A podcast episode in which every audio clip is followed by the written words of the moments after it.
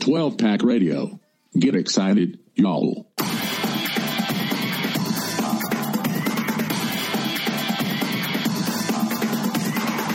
Hello and welcome back to 12 Pack Radio, the most interesting podcast in the world covering Pac 12 football news. This is Brian Conger, the host of Wildcat Radio. Thanks for tuning in. You can subscribe to the podcast for free on Google Play, TuneIn Radio, uh, not SoundCloud. What's the other one? Apple Podcast. Any podcast catcher out there, we are there. You can also listen to the podcast for free on our website, wildcatradioaz.com. And that's where Rob Baueron's advanced statistical model, the beta rank numbers are on. So you can dig the Pac 12 advanced statistics, ACC Independence, any Division One team, we are up there. You should check it out, wildcatradioaz.com, and follow the podcast for free on Twitter at 12 Pack Radio 12 PAC Radio. Thanks for everybody that has gone back and forth with Rob, who's handling that account. It's nice to talk to our listeners. And um, let's just get into it. A really fun week. Only four games, but three of them were awesome, and we're definitely going to break down each team. And let's go to you, Rob, first, as somebody who has a, an invested interest in figuring out what's going on uh, from an advanced statistical standpoint. I'm sure that having uh, conference play finally start has to be a boon to you and the beta rank model and all those numbers, right? Yeah, we're up to uh, it's the the current model is 42% in season data, which is great. Um, we actually go up above 50 after this week, and then after that, I feel like I have enough data, and the uh, exponential function I built uh, will uh, kick us up to 85 uh, after week six, and then 100% uh, in season data in week seven. So we're, we're closing in on uh, just relying on in season data. The model itself had a actually a very good week, uh, about 52% against the spread, um, which is very good for this early in the season. Um, yeah, and there's a there's a lot of good uh, the, like the model was right about where Washington State was. Um, I didn't trust the model and I was wrong. Arizona State or Arizona was that much better than Oregon State. Um, they were, I mean, shockingly right, I guess, on Stanford. I did not think that that was going to be right for most of that game. Um, but man, what happened up in Seattle? I want to get into that because I have so many criticisms. Our friends of the Dogfight are going to go nuts. But um, Rick, let's talk big picture here. We had so many games, and by so many, I mean four games, but four great games. What stood out for you in the big picture standpoint? I think just overall, just how competitive each of these games were. Like Rob was saying, we had teams on opposite ends of the beta ranking spectrum here, but all of these games were still very competitive. Um, uh, you know, you have an, an, Oregon Stanford game that goes into overtime. There's a, a, tip pass for for a touchdown to win in overtime. Very exciting. Close game, Washington State and USC. Close game, Washington and ASU. Overall, I think that it just kind of sets the the table for the Pac-12 slate and just how much this this season is going to come down to those singular wins and losses for one of these teams. If you're a gambler and we will get into the lines. Yeah, and everyone raises their hand. Uh, the the one thing to keep in mind is that the team that you saw in the previous week is neither as good or as worse as the team that you're going to see in the coming week. So the more games that we have under our belt, the better. And a perfect example is Oregon State. Like Oregon State was competitive against Nevada. Now I know Nevada isn't great, but they were on the road with a new coach and that stuff, and I was quite impressed with the by the way that they played. And you know they they got embarrassed at, at Ohio State, but at least they put up 30 points, which was I was pretty excited about. But the one thing we knew about Oregon State is that their defense was so so bad, and that was certainly exposed uh, against Arizona, who just put up I think it was like more than 300 yards of rushing on Oregon State. Let's talk about Oregon State real fast because uh, Rob, are we seeing the cellar dweller already? I mean, I know I just said that like you know the week prior isn't as, indicative, but like man, they just got waxed on so many ways, and their trench play, which we've been really harping on this podcast over and over again, is if you don't have the play in the trenches, your team will likely not be good. And it wasn't as if Arizona's trench play was uh, was stellar. So, are you worried about Oregon State if you're a Beaver fan?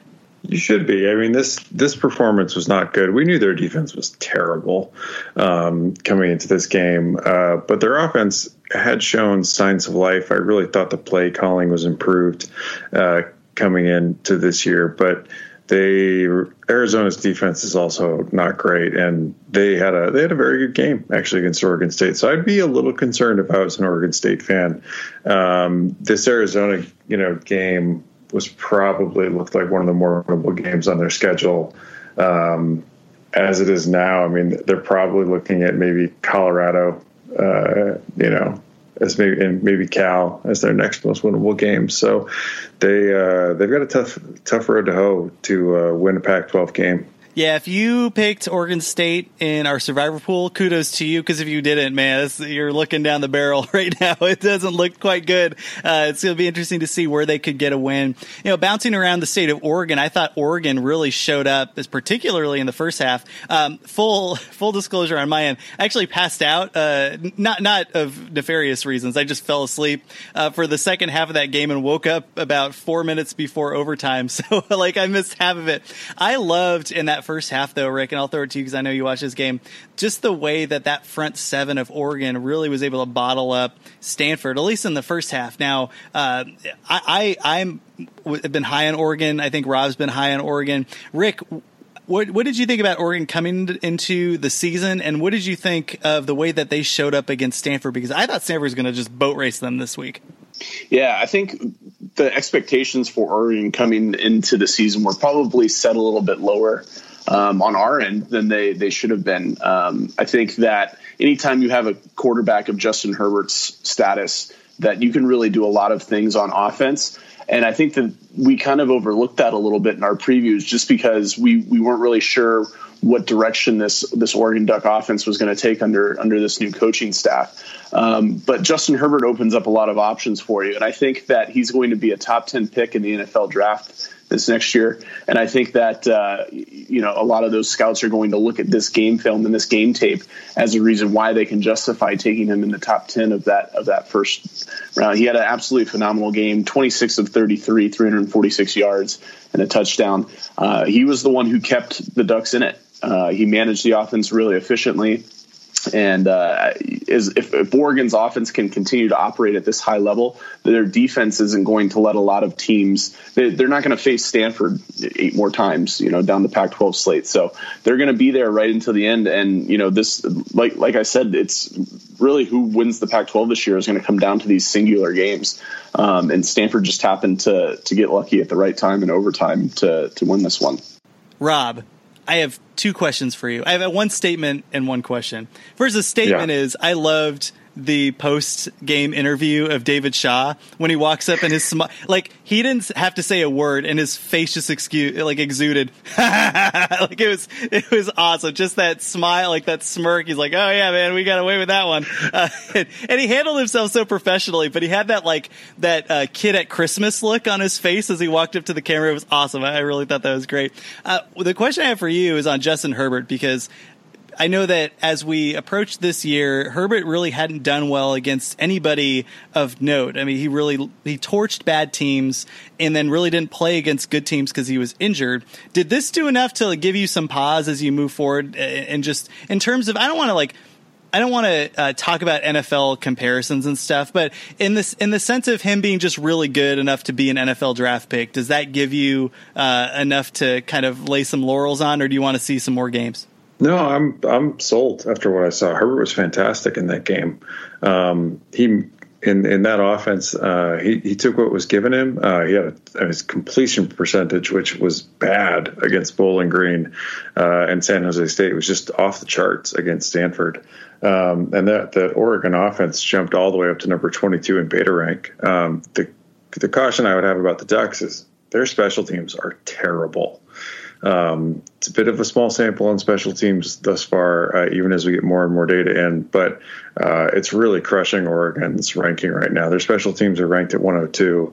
Uh, they really have to improve. Um, otherwise, it's going to you know cause sneaky death to a very good offense and a pretty good defense. and we'll get more into this game in a little bit. But ASU, like, still bringing a little bit of noise, man. I, I I'm not going to lie. I was impressed I was more impressed with ASU than I was um, l- less impressed with Washington, and I was less impressed with Washington. If that makes sense, Rick, did you have a chance to see any of this game? Yeah, I, I watched it while I was at the gym, so I didn't have any audio. But uh, every time I looked up uh, and the the score was still within striking range for ASU, I had to do a double take. You know, I'm in the locker room and I'm like, does that say 28 to 20? Uh, because it should say 48 to 20. Uh, I didn't understand how this uh, Herm Edwards coach Sun Devil team uh, was able to go up and play at the level that they played at in Washington. And I think when you look at the overall statistics, it really boils down to ASU's defense and how uh, they've been able to kind of exceed all expectations coming into this season so far. And anytime you have a defense that can keep you in, in a game, uh, the offense kind of works itself out. We knew that ASU's offense was going to be pretty powerful based on the returning stars that they had. Uh, but the fact that their defense is matching that effort is going to have ASU win a couple more games that they probably shouldn't this year.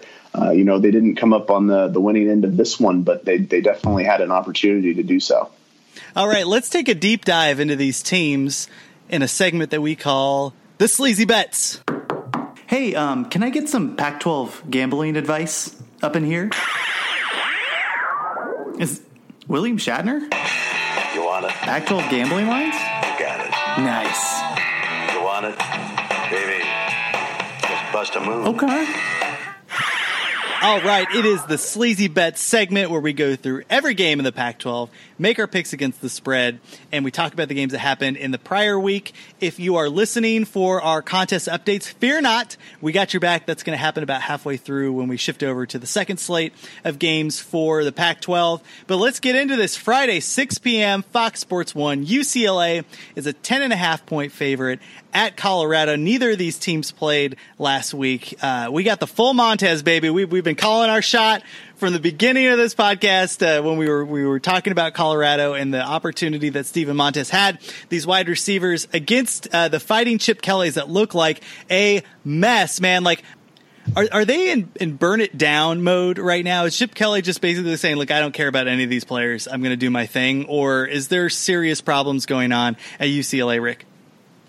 Uh, there's serious problems going on right now at UCLA. They're only averaging about 18 points per game on offense. Um, and they're going to be going against the Colorado defense that has been proven to kind of shut down that run. So, it, who, 10 and a half points seems uh, pretty generous to, to me, to say the least. Um, UCLA is going to get waxed this year. And I know we've been talking a lot about Oregon State being the, the bottom dweller of the Pac 12, but UCLA is definitely going to give them a run for their money. They look real bad. I'm going to push back on the run defense here because I want to see Colorado do it against a good team because they were they were the team that, that ignited Khalil Tate's career. I mean, that, that run defense was so bad last year. Um, but they do look better, and I do agree with you on that. But I do want to see what they do uh, in the Pac 12 in, in conference season. So I do think this will be a good matchup and a good test because I think Kelly will try to run the ball, and um, if if he does continue to run up against Colorado, can Colorado stop it? So I do think there, there's a good point to be made there. The one thing I want to mention, Rick, before I throw it to you, Rob, is your question at the beginning of the year when we were going through our season win totals. You said where are you know we don't have a, a ex rapper's son complaining. We don't have uh, strength coaches throwing you know dumbbells at people. Where is the distraction coming? Well we have dorian thompson robinson's dad criticizing chip kelly openly. So we found it. We finally found our answer. I mean there's like three things that are guaranteed in life right? Death taxes and hollywood going nuts. And, I look, I haven't watched enough UCLA. I look forward to doing that more this year to know whether or not I agree with the X's and O's of what Dorian Thompson Robinson's dad is saying. But what I can say is, holy Moses, they cannot move the football. And, uh, but it could be because of uh, Dorian Thompson Robinson. I don't know. What do you think, Rob? So, I mean, this, this UCLA team, it has the problems we talked about, you know, in the preview of the season, which is it's the Lions. I mean, they simply don't have the depth of the useful talent on the offensive and def- defensive lines to really, you know, give either the backs uh, or the quarterback really time to throw. Um, I think this line is bananas. I mean, Colorado, Colorado is. I don't know that they're 12 points better than UCLA at this point. and I say that, and I know that everybody. Everybody is high on Colorado right now, but Nebraska, it turns out, is not a good football team at all. Um, and Colorado State lost at home to Illinois State, which is an FCS team. So Colorado's wins are not so good. Um, the model currently has this as a toss-up game right now, uh, heading into this. So I I don't know. Like I, Colorado could very well show up and prove it, and I think I'm excited to see both of these teams who you know had a week off, but um, I don't know that any team in the country could have used a bye week more than UCLA, and it, it came right at the right time for them to try to, I, I think, install more of this offense with Dorian Thompson Robinson. Uh, I'll be interested to see if they are able to look, you know, mildly competent on the offensive side of the ball. I do I- think. I- yeah, I- go ahead. I I just wanted to, to kind of push a little bit though, as as far as the you know not really having faith in Colorado's offense. Uh, UCLA's faced one really good quarterback already this year in Kyler Murray, and uh, you know he torched them for 306 yards, three touchdowns. I don't see any the full reason why. Montez. Yeah, yeah, I don't, I don't see any reason why Montez is going to pass all over this secondary even more so than than Kyler Murray. So, um, you know, we'll, we'll get into our picks here shortly, but I don't know about I don't know about that thought process of, of ten and a half points not being enough. The one thing If, that I, if, if Steven Montez and this Colorado offense finish anywhere near Kyler Murray and that Oklahoma offense, I'll eat a hat, like any hat you can. Like what? Are, what in the world? Like Darren Chivieri or whatever the guy's last name is, is not even in the same league of a play caller as I- Lincoln Riley. Like I- no, I- no, I no, was- no. I- like okay. like- Fair. I'm, I, I will. No, I was not comparing Colorado's offense to Oklahoma's offense. It was a singular comparison of a singular quarterback to another singular quarterback. That's all Steven I'm saying. Montez is not cashing checks for the Oakland A's. I, I would add to that on the in the sense of if UCLA's defense has any any semblance of uh, competency, it's it's the secondary.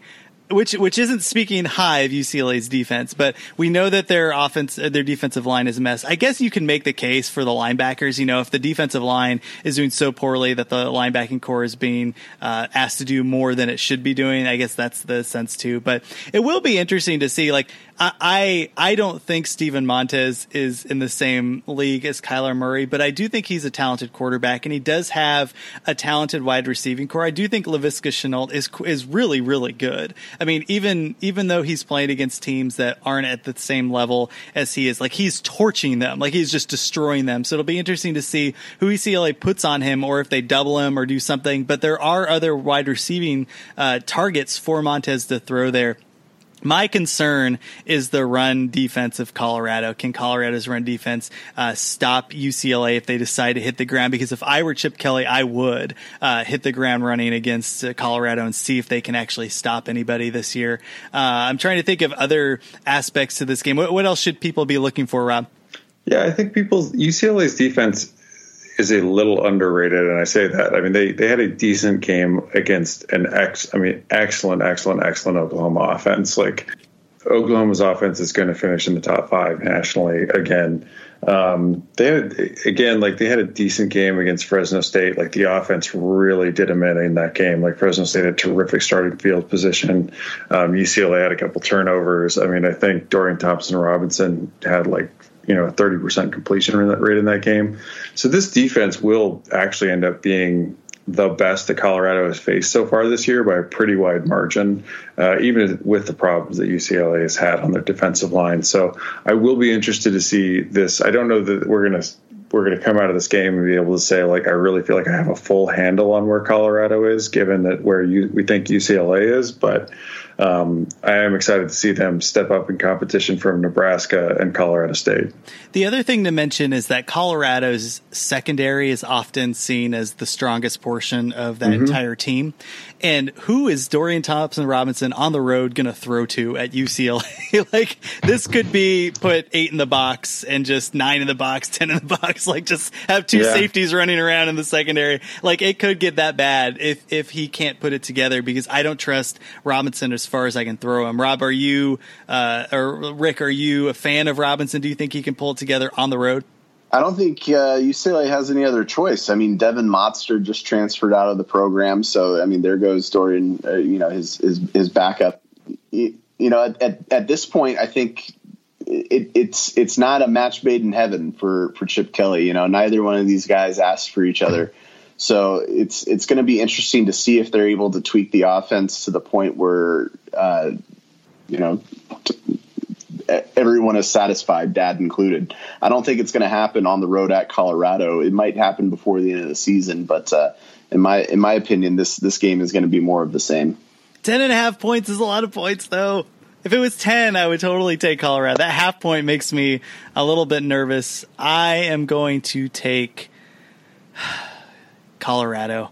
I just don't trust this UCLA offense. I don't trust the UCLA defense. I at least trust Montez and the wide receiving core and that secondary. So I think there are some things to point to with Colorado. I don't know if they're a 10 and a half point fate, like 10 and a half points better than UCLA at this point, but just based on the track record so far against bad competition, give me Colorado. Uh, who you taking, Rick? I'm taking Colorado. I, you know, on the road, it's it's so tough to play in uh, in, in that Folsom Stadium uh, or Folsom Field, and there's so many issues on this UCLA team right now that it's not something that they're just going to be able to solve in a week. So I, I, I see them losing pretty big in this one. Actually, I, I probably would have taken them at like minus 13 and a half or even you know minus 14 and a half. Okay. Rob, anything else that we should cover of this Colorado team and, and UCLA game, and who are you taking?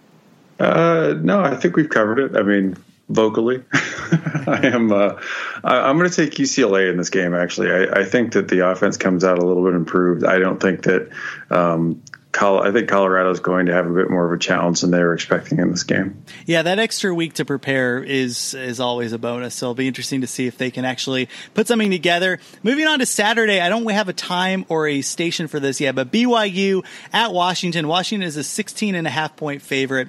They played ASU, and let's talk about that game here. I was impressed with ASU. I thought they did a great job uh, considering where they were. Seattle is not an easy place to play. Um, that defense, I really thought stepped stepped it up. Now Washington's defense also stepped up. I think one thing to keep in mind, you know, I took the spread. I really thought Washington was going to wipe the floor with ASU. The one thing that was frustrating is that basically Washington played not to lose about halfway through the game, and they almost lost. Like that always drives me nuts. Like just friggin' play. Like don't don't rein rein it in. And that certainly looked to be the case with Petersen. I watched this entire game. I was kind of worried about that, but uh, Rick, you're looking at an ASU team with Herm Edwards coming in that had some poise. The defense played well. I, I just.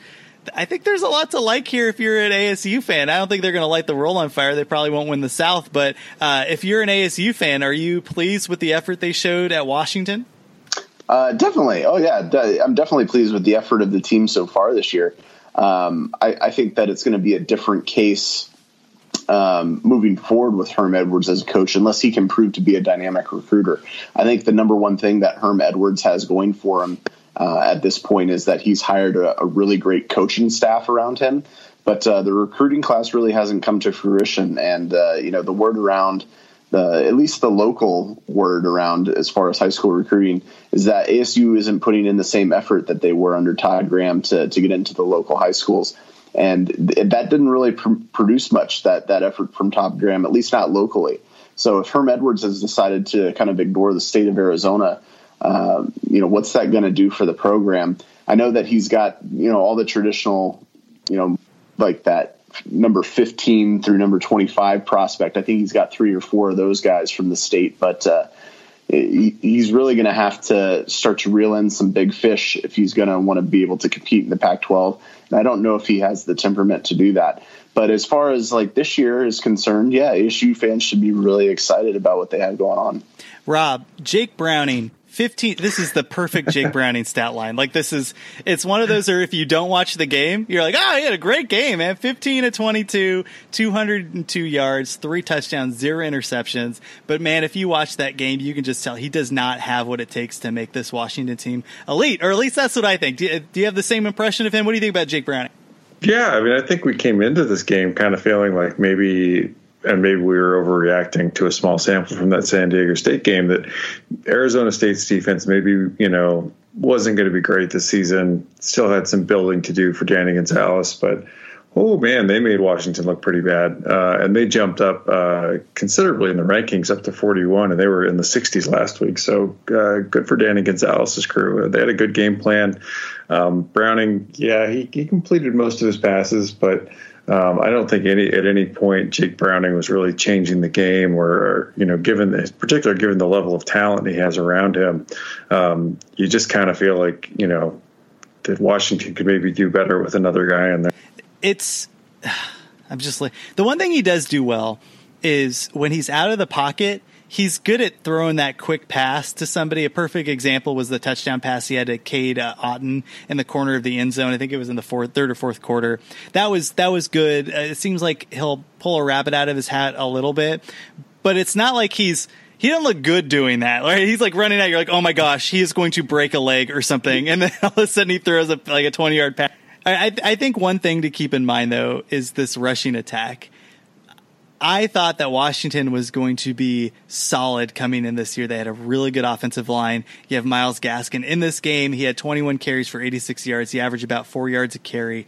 Salvon Ahmed, 10, 10 carries for 71 yards, had a better statistical night. But I just thought that that Washington was going to be able to run the ball down ASU's throat, and you saw S- uh, San Diego State do that. Like ASU could not stop San Diego State one lick that entire game. And so the reason I thought Washington was going to just blow the doors off this game is because they have a, a, solid rushing attack. But this is probably the fourth game in a row where I look at that attack and just go, eh, like not nearly as good as I thought. And that could spell trouble for them winning the Pac 12 North. Are you as concerned about their rushing game, Rick? Yeah, and not only their rushing game, but I think just their offense overall in general.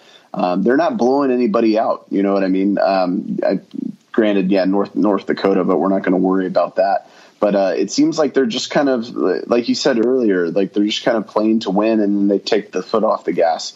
Uh, and that's not they're not going to be able to do that and win the Pac-12 North as as we've seen this year. There's going to be some competition there in Stanford and Oregon.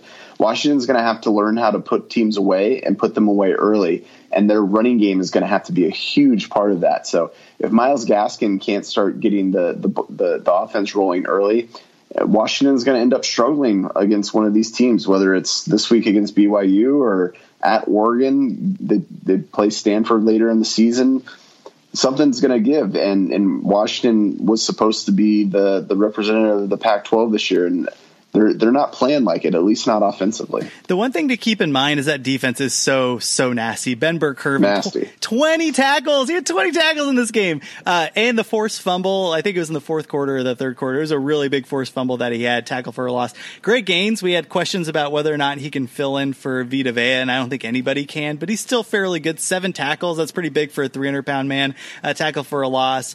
I uh, that's the one thing that Washington has going for it. What do the numbers look like with this Washington? Washington defense, uh, Rob? This Washington defense has uh, been holding steady in the top 20 all season. Uh, they're coming in number 13 right now in the most recent beta rank. They've uh, they haven't really missed a beat, for, um, and that's maybe not something you could definitely say about the offense with the coordinator switch. So Washington's got a new offensive and defensive coordinator this season. Uh, the defense has really been playing uh, up to, up to speed, just like they were last year. A little improved off last year, actually. Okay. Uh, moving to Arizona State, Manny Wilkins was 17 for 27. He averaged four yards a pass. That's ridiculous. It's so stupid. Uh, and a rushing touchdown. Uh, N'Keal Harry, N'Keal Harry, five receptions, 20 yards. They just could not get anything going through the ground, or I mean, through the air. Um, Eno Benjamin, though, 26 carries for 100 yards. He really had a tough four games, uh, three games coming into this game and really stepped it up a little bit. Trelon Smith, though, two fumbles. That was really brutal. The Juco transfer uh, coming in. On defense, one player to, to keep in mind, uh, keep in mind, Merlin Robertson, 14, I'm sorry, 11 tackles, one sack, and a tackle for a loss. He was everywhere in this game.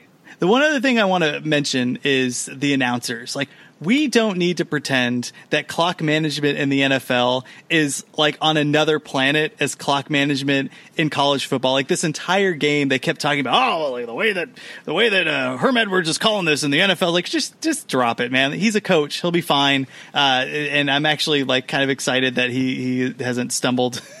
like a million times. So, uh, but it, it, it, can we just drop this this act, this kabuki theater that the NFL experience is really shining through with Herm Edwards? I don't know, Rick, am I being over the top? He's he's an ESPN guy. He's going to get all the love that uh, he's he's earned over the you know the course of his career the last decade. So it's uh, ASU should take advantage of it. It's definitely one of the uh, the big selling points of Herm Edwards was that he had a fabulous NFL career as a head coach. Okay. So the, uh, at least for the first season, that's all the announcers are going to talk about. You know, if uh, if if we if he gets a little bit more established, then maybe the narrative changes a little bit. Yeah, that's fair.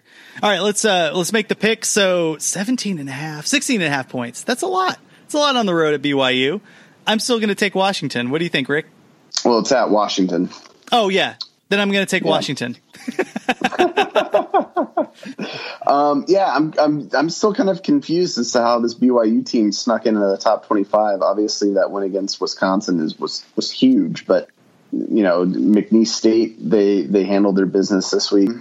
I, I'm still really concerned that Washington, just for whatever reason, doesn't want to blow teams away.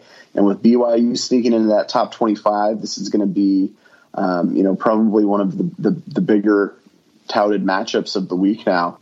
I, I, like Washington to, to win, but but maybe not necessarily blow them out. So I'm going to go ahead and uh, take BYU and and the points. Yeah, I think the reason I'm taking Washington is I just don't see how this BYU team scores against Washington. This isn't a vote of confidence for the offense getting it together. This is a vote of confidence in the defense. So we'll see if they can really keep the keep the shutdown uh, rocking and rolling. What do you think, Rob? Yeah, so Washington's an 83% favorite in this game with beta rank. They've got an 83% win probability. That's not, however, 17 points. um, so I'll take uh, I'll take BYU in this game. I, I think that um, Washington uh, Washington pro I mean probably gives up you know maybe 10 points, but scores you know 22, 23. Okay, let's move on here. Saturday, 3 p.m., Pac 12 Network. Utah is a one and a half point dog going into the Palouse of Washington State. Washington had, Washington State had a really good, fun game down in the Coliseum against USC. USC 39, Wazoo 36. Uh, Rob, you you were kind of assigned to to watch this game. I think we all watched it, but uh, what what happened here? Because this was really fun to watch. No, I mean, up until that Stanford Oregon game, I thought, wow, what a great game. This is the game of the early Pac 12 season. um, it was back and forth all night. Um, USC really, you know, having to put it just enough together uh, to win the game. Um, JT Daniels actually had, uh, he was a little shaky at first, but uh, seemed to, you know, kind of come together at the end um, and ended up putting together probably his best game 17 to 26 um, with three touchdowns. Uh, really a, a, much improved game from him from what we had seen in the previous weeks. But what uh, my big question coming into this week was, uh, what does Washington State's offense look like against a very good defense? And we found out they they stood the test. Uh, Gardner Minshew, I think, is an improvement uh, on uh, the way Luke Falk was playing at the end of last year. I think Washington State's receivers looked terrific. They made a ton of great catches in that game. Um, and Minshew was just very efficient. He had 37 completions out of 52 attempts in that game, three touchdowns again. Um, looked like he had terrific command of the offense, uh, and they just, you know, couldn't quite pull it out in the end. Um, I think that uh, with w- the way Washington State's playing, if their offense continues to progress, like they're a sneaky, dangerous team that um, could definitely have a say. On, I don't know that they win the North race with the way Stanford and, and Washington and maybe Oregon looks, but they could easily knock off one of those teams and uh, change the way we we think about that North race. I think two things to comment on with this game here. The first was that JT Daniels finally realized that he had other wide receivers to speak to what you were saying, Rob. Yes. He he had I don't know if you remember playing that Madden. Uh, I forget what year it was where you had the quarterback vision and you could actually you had to like you know turn the guy's head. Like he always has his vision on Amon-Ra St. Brown, and this was the first time where I, it was nice to see like, hey, you have a plethora of four and five star wide receivers on your team. Please, for the love of God, use them, and he did. So that was that was encouraging. I think the second thing was this USC offensive and defensive line got pushed around again against Washington State. Yes, they put up a lot of points, but it I had major questions about both lines on both teams, and it seems as if Washington State has a better offense and defensive line than I thought, and USC has a worse offensive and defensive line as I thought, and that kind of bared out during this game. Do, do you agree, Rick? Like, uh, would you be concerned about either of these lines here? Um, I don't know if I would be moving forward. Actually, I think that they kind of did a, a, really good job of canceling each other out for this game. I think probably the overall takeaway for me was that Washington State is going to be able to score a lot of points this year, uh, regardless of, of the defense that they're facing. Um, I, I, you know, with with USC, Porter Gustin is obviously the driving force there. Um, and Washington State was really kind of able to to circumvent that. So USC did what they needed to do to win the game. I think that USC will probably get the their offensive line issues ironed out here in the next couple of weeks. But uh, Washington State is just going to continue to put up points, and I think that that's going to bode really well for them going down the line, especially as they start to face some of these tougher defenses. Yeah, Easop Winston looked awesome. Six receptions, 143 yards, 23.8 yards per carry, two touchdowns. Uh, and it just shows you the talent that Mike Leach has been able to bring in. Uh, I know, Rob, that you were a little bit more down on the wide receivers with Washington State. I just think that he tends to bring in good players, and um, and and Winston is another example of how when you spread out five guys wide, one of them's going to be open, and he really found his target with Minshew uh, finding Winston. It's funny because like Tay Martin Martin's the best wide receiver on that team. Three receptions for one yard. Like that's insane. Um, and the other part of the team stepped up. One other question I have for you, Rob, is the rushing of USC. They had 113 total yards. Like this is four games in a row where the rushing just looks pedestrian at best. Did you find anything encouraging here? I think Stephen Carr at least was a bright spot. Yeah, I mean, I think that when you look at this, though, that there's a lot of negative plays in there. I mean, JT Daniels had two fumbles. They had those, I mean, yeah, on, on bad snaps. Um, so it's not as bad if you just look at the way Malepeai and Stephen Carr ran in the game. Um, you know, Malepeai was able to put up six yards a carry. Stephen Carr was putting up 9.6 yards a carry. The thing is, is between those two guys, they only got 21 carries. Like that's crazy. Yeah. yeah. Um, that doesn't make any, I mean, the the announcers were saying like you at, at, the half like USC had 100 yards rushing if you just looked at the running backs. And then if you took out you know the the stupid plays um, but the announcers are like USC only has 40 yards rushing the ball. Um, I think that we need to you know USC could have run the ball this in, in this game a lot more than they did. Um, it just really makes you wonder what's going on with the play calling there because not being not going back and running the ball when you you were able to do it fairly effectively and relying on a true freshman. I mean, yeah, they won this game, but I mean, they made it a lot harder than maybe it should have been. Anything else, Rick, on this game? No. All right, Utah. They cannot move that football. I mean, it is it is embarrassingly uh, depressing. See what what's happened the last couple of games. Now, maybe they figure it out. Maybe they change up the play calling. I know I've been listening to the Utah Man podcast, and they've been talking and really harping on the fact that Utah is not running the football as nearly as much as they should. And Zach Moss is an excellent back. Um, I don't think their offensive line is is good, and I think Utah fans would agree on that front that that's not been the case. But you got to at least try. And I think them trying to. I think they call it the iPhone offense, which is just sounds so stupid. Um, just when I heard that, like, what? What the heck is that? Um, but their defense is so good. Like they really do have a strong defense, and the defensive line, which I had questions about, looks like it really is the real deal yet again. Um, but at the road, like on the road at the Palouse, Washington State has a significantly better defense than I thought that they would, and their offense they can really move this ball. I think when I'm trying to match these teams up. I'm going to take Washington State just because they're the home team because I think this is a really fun game to watch. It's going to be on three uh, on at 3 p.m. So definitely check it out. Uh, Rick, who who would you take in this game, and what are some key factors in picking?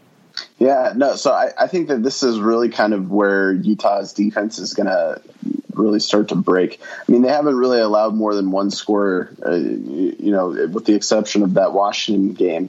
Um, but this is kind of a different beast, right? As far as this Washington State team is concerned, they're going to score on you. You, you don't beat Washington State by by keeping them to a, a one or a two score game. It's just not going to happen. Um, and Utah's offense has just been meh. Um, so the contributing factor for me is going to be a lot of offense scored by Washington State not a lot scored by Utah. So I, I, I think that this game's actually going to be a blowout, and I, I'm going to take Washington State all day. The one thing to keep in mind is that Utah has one of the best secondaries in the Pac 12, but it's just can they hold off a Washington State passing attack that looks quite good? Like last year, Rob, we were talking about how inefficient this passing offense is. It looks like they've turned the corner on that, right? Yeah, I mean, a big problem last year was that they they didn't quite have the completion percentage that you need if you're throwing the ball that often. Um, and Minshew really looks like he's got that sort of solved out. He had a 70% completion percentage against USC, who also has a good defense. So um, the tough thing for Utah is, even when we do the preview, we're going and we're talking about your you know, we might get to your third string cornerback, and we definitely talk about his fourth string, but we don't really, you know, factor in like on the grade, like, hey, you know, if you have to, if you have to for who are you bringing out? Mm-hmm. um, I don't know that Utah is going to has the depth in their secondary to uh, to cover Washington State wide receivers, you know, who made some great catches. And Minshew is going to spread the ball around. He is not going to focus on one or two guys. No, absolutely. Uh, I just, it, it's th- this is probably like there's a lot of games this week, and I know probably these two teams aren't going to contend for the Pac-12, but I think this is the most fun game of the week. So, uh, so who are you going to take?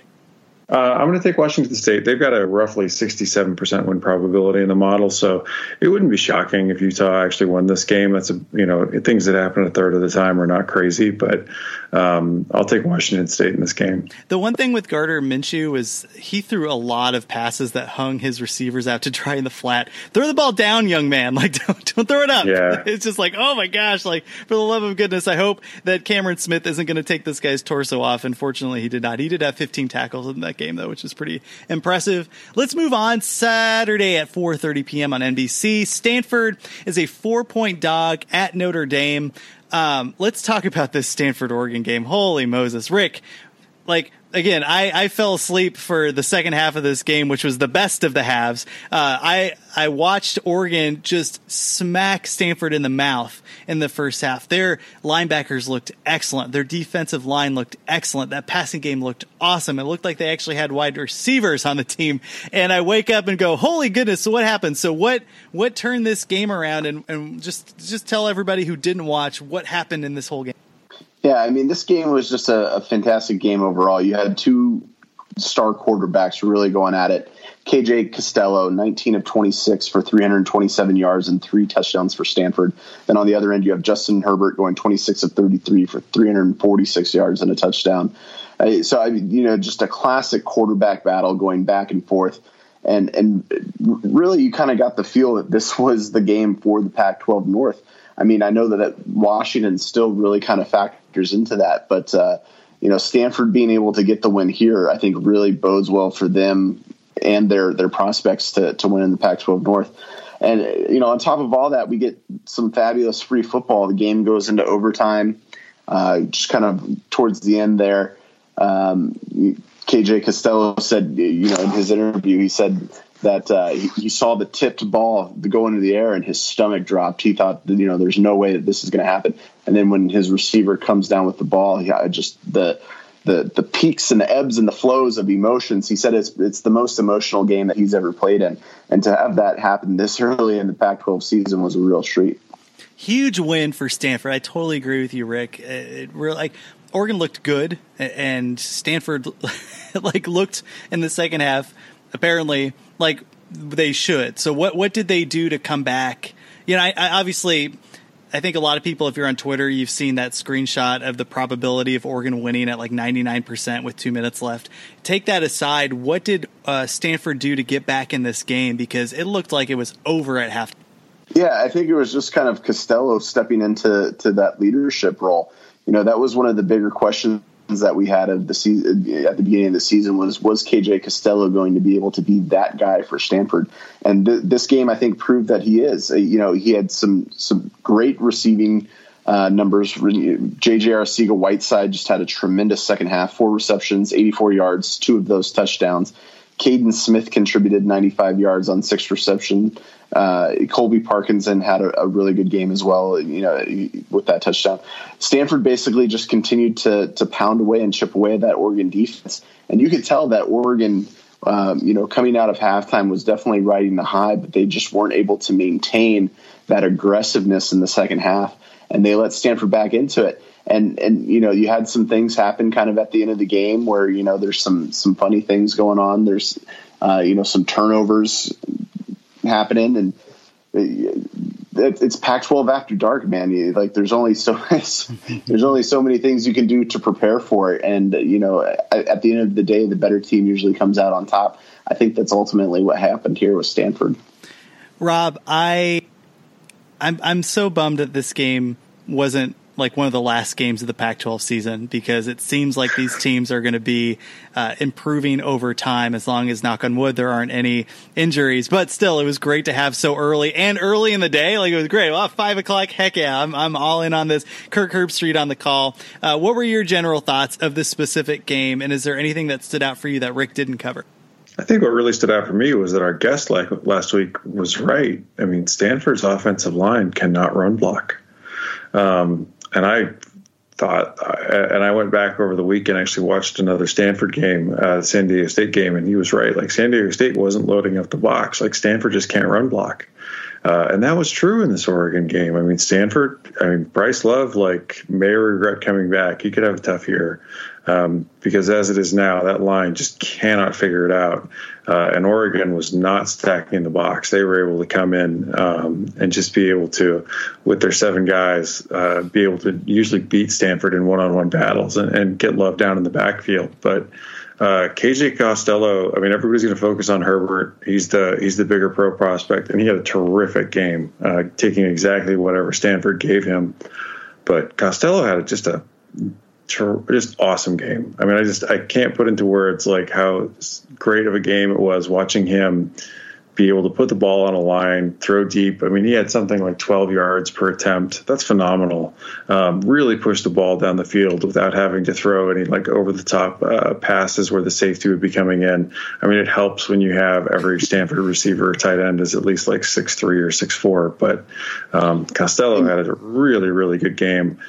Um, and the Stanford defense tightened it up. I mean, I, I, wouldn't say I would come away from it saying that I was really confident that they could stop Oregon whenever they needed to, but they tightened it up when they needed to, and and you know got just enough to you know kind of pull momentum back from Oregon and and, and win the game.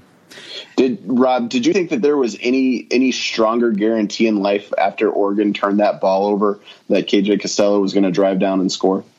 No, that was going to happen. I mean, he was hundred percent. As soon as as soon as the turnover happened, I was like, "And we're going to overtime." Yeah, there's uh, no like, doubt in my mind. Like he was completing like with ease, like 15, 20 yard lasers to his tight ends and wide receivers. That core is so fun to watch, and there was that one play where. Um, I forget what, what down it was, but they needed a touchdown, and he just throws it up to JJ Arcega Whiteside, who just goes up and gets it. And of course, like I just laughed out loud, like of course, of course he's going to get that ball. Like there's no way that that, that corner is going to be able to knock him away. And uh, it is really fun to watch that. You know, the one thing that I don't know anything about is this Notre Dame team. I haven't watched a Notre Dame game. I don't know how good they are. Stanford is a four point dog going in there. Uh, I, I might be putting you on the spot, Rob, but what do your numbers say about Notre Dame?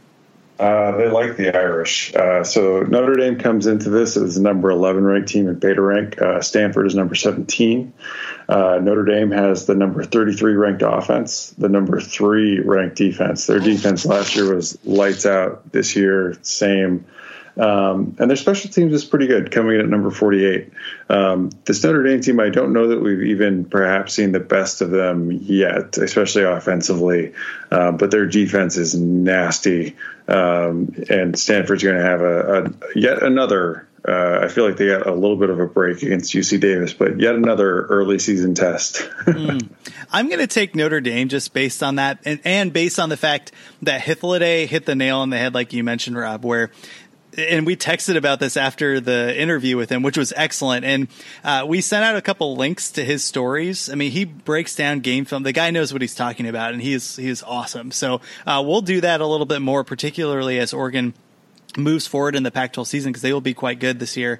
The the fact that that he said like I don't know this run blocking is trash and and I I think I texted you was like well you know that that's a take but but Love hasn't been doing well and then to see that uh, really up front it was was quite it was great so uh, just based on the fact that Notre Dame has a nasty defense and Stanford might have some trouble running the ball and might have to go one dimensional.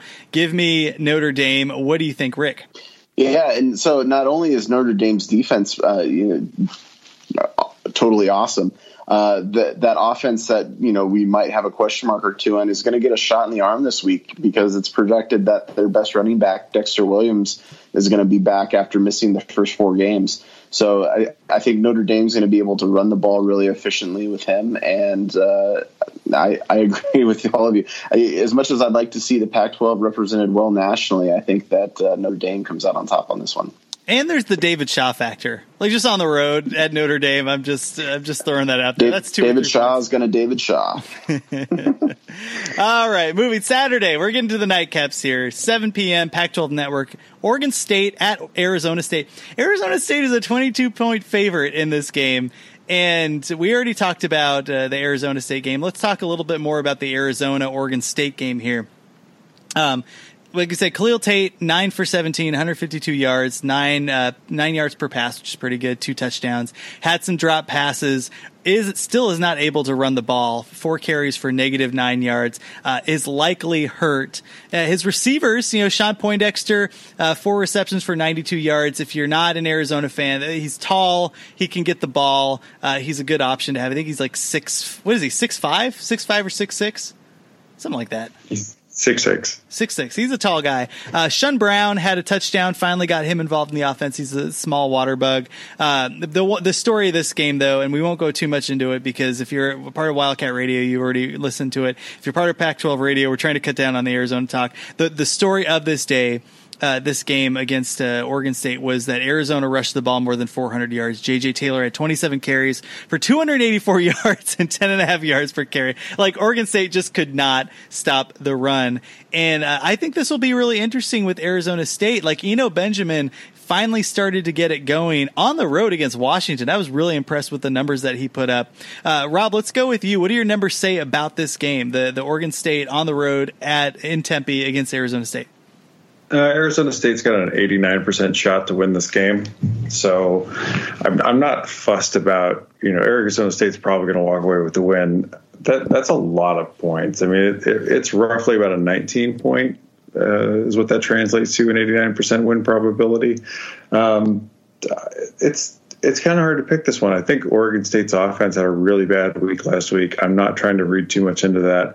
Uh, but Arizona State, I think, their offense had a bad week last week, and I think they could be better than they've played, uh, particularly uh, as they played against Washington. So, oh, geez, I think I'm going to take Arizona State in this game. I think Manny Wilkins is, and N'Keal Harry are due after a really tough game up in Seattle. Rick, I want to take Oregon State but their lines are so ter- like just eternally terrible. Like they will be bad for at least another year and it, it, gives me a ton of pause to trust two terrible lines on the road at ASU. Do you have any faith in this Oregon State uh, team in the trenches? I have none. No, absolutely none whatsoever. Um, and so I, I, mean, looking looking at it on paper like this, the, the, obviously this spread gives you pause because Arizona State hasn't even scored 22 points in, in three of their game, four games so far, and uh, now now they're projected to to win by more than 22. Um, but this this Oregon State team just is not going to be able to stop anybody from scoring. I, I, there's so many multitude of there's, a multitude of ways that I think Arizona State can score on them. Uh, they, have proven that they will at least put the foot on the throat against uh, you know inferior competition as far as UTSA was concerned. Um, and then this Oregon State team is going to have a little bit more trouble scoring on this Arizona State team, uh, which is really saying something. I, I, think the Arizona State defense is just hands down better than the Arizona defense right now, and they were only able to manage. Uh, less than 100 yards of, of, rushing offense against them. So it's not like they're going to be able to go out and run on this ASU defensive line. Um, so I have trouble seeing where Oregon State's going to score but yeah, no, I think I, I am with Rob. I think ASU is just going to kind of use this as an opportunity to break out the bubbly on offense and, and see what happens. So uh, I'm going to go ahead and give up all those points. Oh my gosh, 22 points. The one thing Oregon State has going for it is they have Carthaginian General Hamilcar Rashed Jr. and uh, he he will tear it up for that team. um, gosh, 22 points though, man. I uh, I I gotta. I'm taking all favorites right now, and this makes me really worried. And I normally don't do that. Uh, I actually was really confident last week taking a lot of the dogs, and that did did not help out. I was two and two. Um, Give me ASU, man. I I just I do not trust Oregon State to stop this pass rush. Um, uh, the one thing to keep in mind is that they can run the ball Oregon State. I think Jermar Jefferson is good. So if they put up points, it's going to be on the ground. But uh, I do think that they become one dimensional. All right, so give me ASU. Moving on, Saturday, Oregon, three and a half point favorite on the road against Cal. Cal had the game off. We already talked about Oregon. Rob, what do your numbers say about this game? So the model's still a little low on Oregon, um, even after their performance against Stanford. The model's kind of dinging them for their special teams more than anything else. Um, it has this game as close to a toss-up. Um, really, it's got Cal as a slight favorite. I just think this is some early season data kind of screwing with things in the model. So uh, I'll I think Oregon is a lot better. Uh, I think their special teams are are holding them down a little bit, and I don't think it's gonna that's gonna be the case all season once we get more data in. So um, this Oregon offense, even as good as Cal's defense has been, Cal hasn't played a really serious offense yet. Um, North Carolina does not look great this, in the early season. Um, BYU uh, again, like they're they don't look like a great world beating offense. So uh, I think I think Oregon is going to be able to put up points almost at will at this game, uh, and I, I, think that their defense, uh, who had a pretty good game against Stanford, I don't think that they're going to have a hard time with this Cal offense. This Cal offense often looks a little bit lost and befuddled. Yeah, the one thing to keep in mind with Patrick Laird is that he's not good this year. he was kind of like the, the, bell cow of that offense last year. That's almost the case with all Pac-12 teams. That's probably the one thing that we should have mentioned at the beginning of the podcast is the fact that like nobody in this conference can basically run the ball, and uh, Cal included. It'll be really interesting to see. You know, they've been a team that has been the surprise, like sweetheart story of the Pac-12. It just doesn't seem like they're going to be able to, to carry that into a game against an Oregon team that looks like they have it together. What do you think, Rick? Yeah, don't let that hashtag and that number in front of California fool you. Um, I this is really kind of like why Wisconsin's the worst right now because you know they're they're a huge X factor right now. The way that the top twenty five is is sitting right now with with them losing to BYU, all of a sudden California beating BYU looks a lot better, which sneaks yeah. them into the top twenty five but you know it's it's still so early in the season that you can't really have those kind of uh, uh, thoughts in your head when you're we're when we're trying to place good, smart, solid bets. And this Oregon team is going to score a lot of points against this Cal team, so um, I don't know. You could probably make it two touchdowns for me, and I'd still take Oregon. I think this game is going to be a blowout. Yeah, I'm going to take Cal. I'm sorry, I'm going to take Oregon too. Gosh, all favorite. I hate that. I know I hope that I win like six of these games or five of these games. If I go five and five, taking all favorites, I'll I'll feel great. Um, last game of the night, the nightcap, Saturday, seven thirty, ESPN two. USC, a struggling USC, USC on its heels, USC that gave up 40 something points to Washington State goes into Tucson, the old Pueblo against Arizona. Arizona is a three and a half point dog at home. Beware of the home dogs. We already talked about both of these games let's talk about matchups here, and uh, let's talk about the numbers as well. So, Rob, what are your numbers say? So this game's gotten closer as the season's gone on, and USC has basically not played very well, but they still come in as roughly a 63% uh, favorite and win probability in this game. Um, Arizona's defense looks a little better in the model after last uh, last week, so they come in at 71. Uh, the offense is at 20. USC the offense uh, came up a little bit after last week. Um, good performance by JT Daniels certainly helps, but coming in at 26, the defense is still looking very good at number nine. Uh, did not get dinged too much for uh, Gardner Minshew throwing all over them because the model actually thinks Gardner Minshew is going to throw over a lot of people. I think I think USC is maybe getting a little underrated a bit in this game. Um, they were able, like I said, uh, to run the ball fairly effectively. They just chose not to do it last week. Uh, Arizona's off defense has not really shown, you know, that they're going to be able to stop the run yet uh, against a team like USC. So I think uh, if USC starts to to struggle in this game, they're going to default back to what they did last year, which is salt the game away by running the football. Mm. And I, I, I also say I don't think Tate's ankle is healthy. Rick, we all Arizona always plays USC close and always loses. three and a half points. Uh, but three and a half points with this offensive line, with this defensive line. uh, and three and a half points with a freshman quarterback on the road again. Uh, I got to take USC, but uh, talk me out of this here. I don't know if I can, Brian. I, you know, I, I saw the line and my jaw dropped. I because I think the line originally opened at something like two points, and, and, you know, eventually kind of studied out at three and a half. And I was like, what does Vegas know that that we don't at this point? Because uh, just looking at these two teams on paper, I, I feel like USC does a lot of things really well that Arizona doesn't do well, and and uh, I don't see where Arizona kind of has that that X factor other than you know it being at home and a, a, fantastic home crowd where where they can pull away. Now, if Khalil Tate had been looking like Khalil Tate all year, yeah, absolutely. But like Rob said, we don't know how healthy his ankle is. We we haven't seen him used in this this offense um, the way that he's traditionally been used in the past. So I, I'm struggling a little bit to to see where Arizona is going to be able to keep it this close. I'm going to do the happiness thing, right? You know, bet against Arizona, and if they win, great. I'm happy. Um, and if, if if they lose, then hey, I made some money. I think the scenario here is for an Arizona win is JT Daniels gets rattled.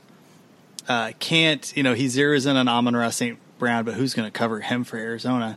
But you know zero, zeroes in on him and and starts making bad passes and and SC's run game isn't what SC's run game has been in the past, and I still don't believe it is.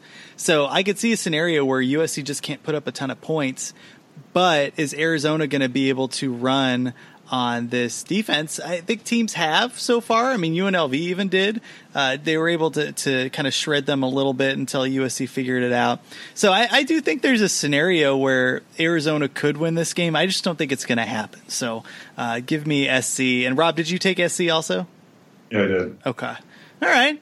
Well, let's get into our contests here. We have two contests going. We have the uh, the Survivor Pool contest, and almost everybody made it out alive, except for four people. Sierra Conger, the Lawn Wranglers, Lil Buff, and Davis Bunting. Two people didn't get in their picks. Davis Bunting, Oregon. What are you doing picking Oregon in a close game? And Washington State at USC was a terrible decision. You all will be missed, and we look forward to seeing you next year. Rest in peace. Rick, does that always make you awkward? Uh, it's it's it's the most awkward part of my weekend every weekend, but, but I I love you for it. You keep doing you, man. Uh, the other contest we have is uh, so actually I should mention 46 players left. Uh, only two people didn't submit their picks this week. So if you did uh, and I didn't get them, let me know. I can put you back in the contest. But you got to show me uh, proof the two people that didn't. Um, so 46 left. I I thought somebody was going to get tore. I mean, a lot of people took Arizona, and I was like, I don't know about that. And Washington looked a little bit tentative, but uh, everybody basically pulled it out. So get those picks in. You can send them to wildcatradioaz at gmail.com or you can tweet them at wildcatradioaz AZ. The other contest we're doing is the Run the Gauntlet contest. And if you didn't enter last week, you still can. Um, basically, the idea is you get to pick the games against the spread and challenge a member of our team mono e mono against the spread and basically if we eliminate you you're out if if you beat uh, if you beat us, then you get to move on and challenge another host. And if you beat all six hosts, uh, we will get you a really, really sleazy prize. It'll be awesome. Uh, I'm, I'm still trying to figure out what it is, but just know if you're in this contest or if you join it and you win, you will get something awesome. Um, so I, I want to give a shout out. So Rick Balls, calling your shot. You said that you were going to make a big comeback. I think you are five and one in the last two weeks. You eliminated both the people that that challenged you. Tiny Joshy uh, went two for two, and the Height of Excellence went two for two. Rick, you went three for one. How does it feel to just be slashing throats here at, at Wildcat Radio? You know what I mean? I called my shot at the beginning of the year. I told you all I just had a terrible first week because I wanted to bait people into picking me in this week. I wanted I wanted blood on my hands, man, and and I did not disappoint. Josh Worthington, one of my longtime best friends, decided to go up against me, and I cut his head off. Brian, it's gone. Okay, what what what do you think? What do you think I'm going to do to strangers? Who challenged me on the internet. It's uh, we we've only scratched the surface. yeah, and you had the only two eliminations, so there were 13 entries this week. Uh, Josh lost, and Josh called foul. He said he was three and one. He's not. I went back and checked. So Josh, if you're listening, you did not you did not go three and one. Uh, the height of excellence is out. There were a couple people who uh, ended up not the lot of ties. There's only four games this week, so a lot of ties. But a shout out to uh, Gronky Kong, which is a great name, uh, who went 4 and 0, flawless victory, challenged Adam, and he advances. So you got five left, Gronky Kong. Um, I went 2 and 2. I had three challenges, and Nora 33 went 3 and 1. She advances. So shout out to Nora 33. And Rob, man, you're, you're, you're bringing us all down here. You had two challenges from Freeball and Murray, which is uh, with Tyler Murray from the Freeball and podcast, and OC Wildcat Joey uh, flawless victory for free ball, and he went four and zero. Uh, I think he was wanting to go up against your numbers because he has a he has a system too on his end. and uh, OC uh, Wildcat Joey went three and one. They both advanced, so we had four advances, uh, two eliminations. If you tie um, you you uh, you basically have to to re-challenge that host at some point. You can challenge somebody else, but you don't advance by defeating that host. You just advance, and you'll have to defeat them at some other point. And if you want to enter the contest, wildcatradioaz.com is our website. We have the big uh, uh, banner up there. It's the Run the Gauntlet contest, and you can actually insert your picks online. So it's super easy. It takes like three seconds. Um, so definitely check it out. But Rob, what's going on, man? Oh and two. I went two and two, which is the same that you went. I might add. I I got the oh, I I got the bad eight seed, you know, in the NCAA tournament, the team that always uh, looks like they're good but they suck, and you got the you got the feisty twelve seeds basically taking well, you out. With with only four games, I mean, like like it's I was thinking about that. Like it's it's a good shot. Like if you want to take if you wanted to take somebody out, like this is a good week to do it because they're with uh, you just get lucky and somebody goes right by you.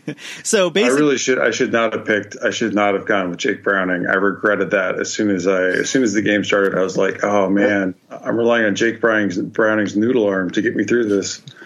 That, that was the one that I labored on too, and the only one that I got wrong is I was sitting there and I was looking at 18 points and I was just like Ah, it's a lot of points. and uh, t- looking at everybody else, so uh, Rick, you went three and one. Rick Denice went three and one. Rick Denice still winning, by the way. I think he's eighteen and twelve. Like he he is just a machine.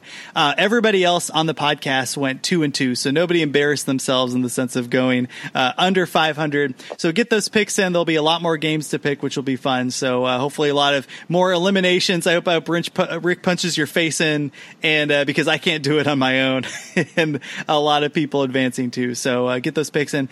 Any anything else we should cover, guys? It's a little bit of a long podcast, but I think it was a good one. No, I think we we covered the entire conference plus BYU and Notre Dame. nice, good for us, man. That's what you get here. Uh, again, t- uh, tell your friends about the podcast. We'd certainly appreciate it. Tune in. We're again, we're doing this every Monday uh, through bowl season, and we'll even do our bowl previews, which will be fun. We uh, we do this this huge written preview that will be up on Wildcat Radio AZ. Guys, thanks for coming, and uh, we will catch you next week. I need a cigarette. that was a long one.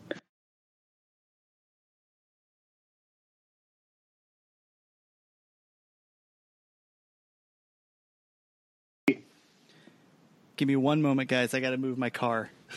I'm like blocking. Right, thank you. No, that's fine.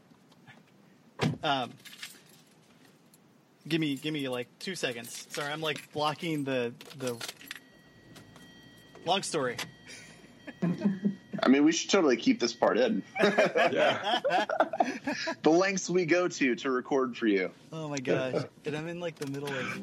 Like, I'm in an Uber and I'm driving. That was uh, that was definitely the wall. We might leave that part in. Back, it just backed into a wall. Are you in a rental? Uh, no. Oh, bummer. Uh, oh my gosh. So this, I can't even. Okay, bear with me here. Um, I'm in.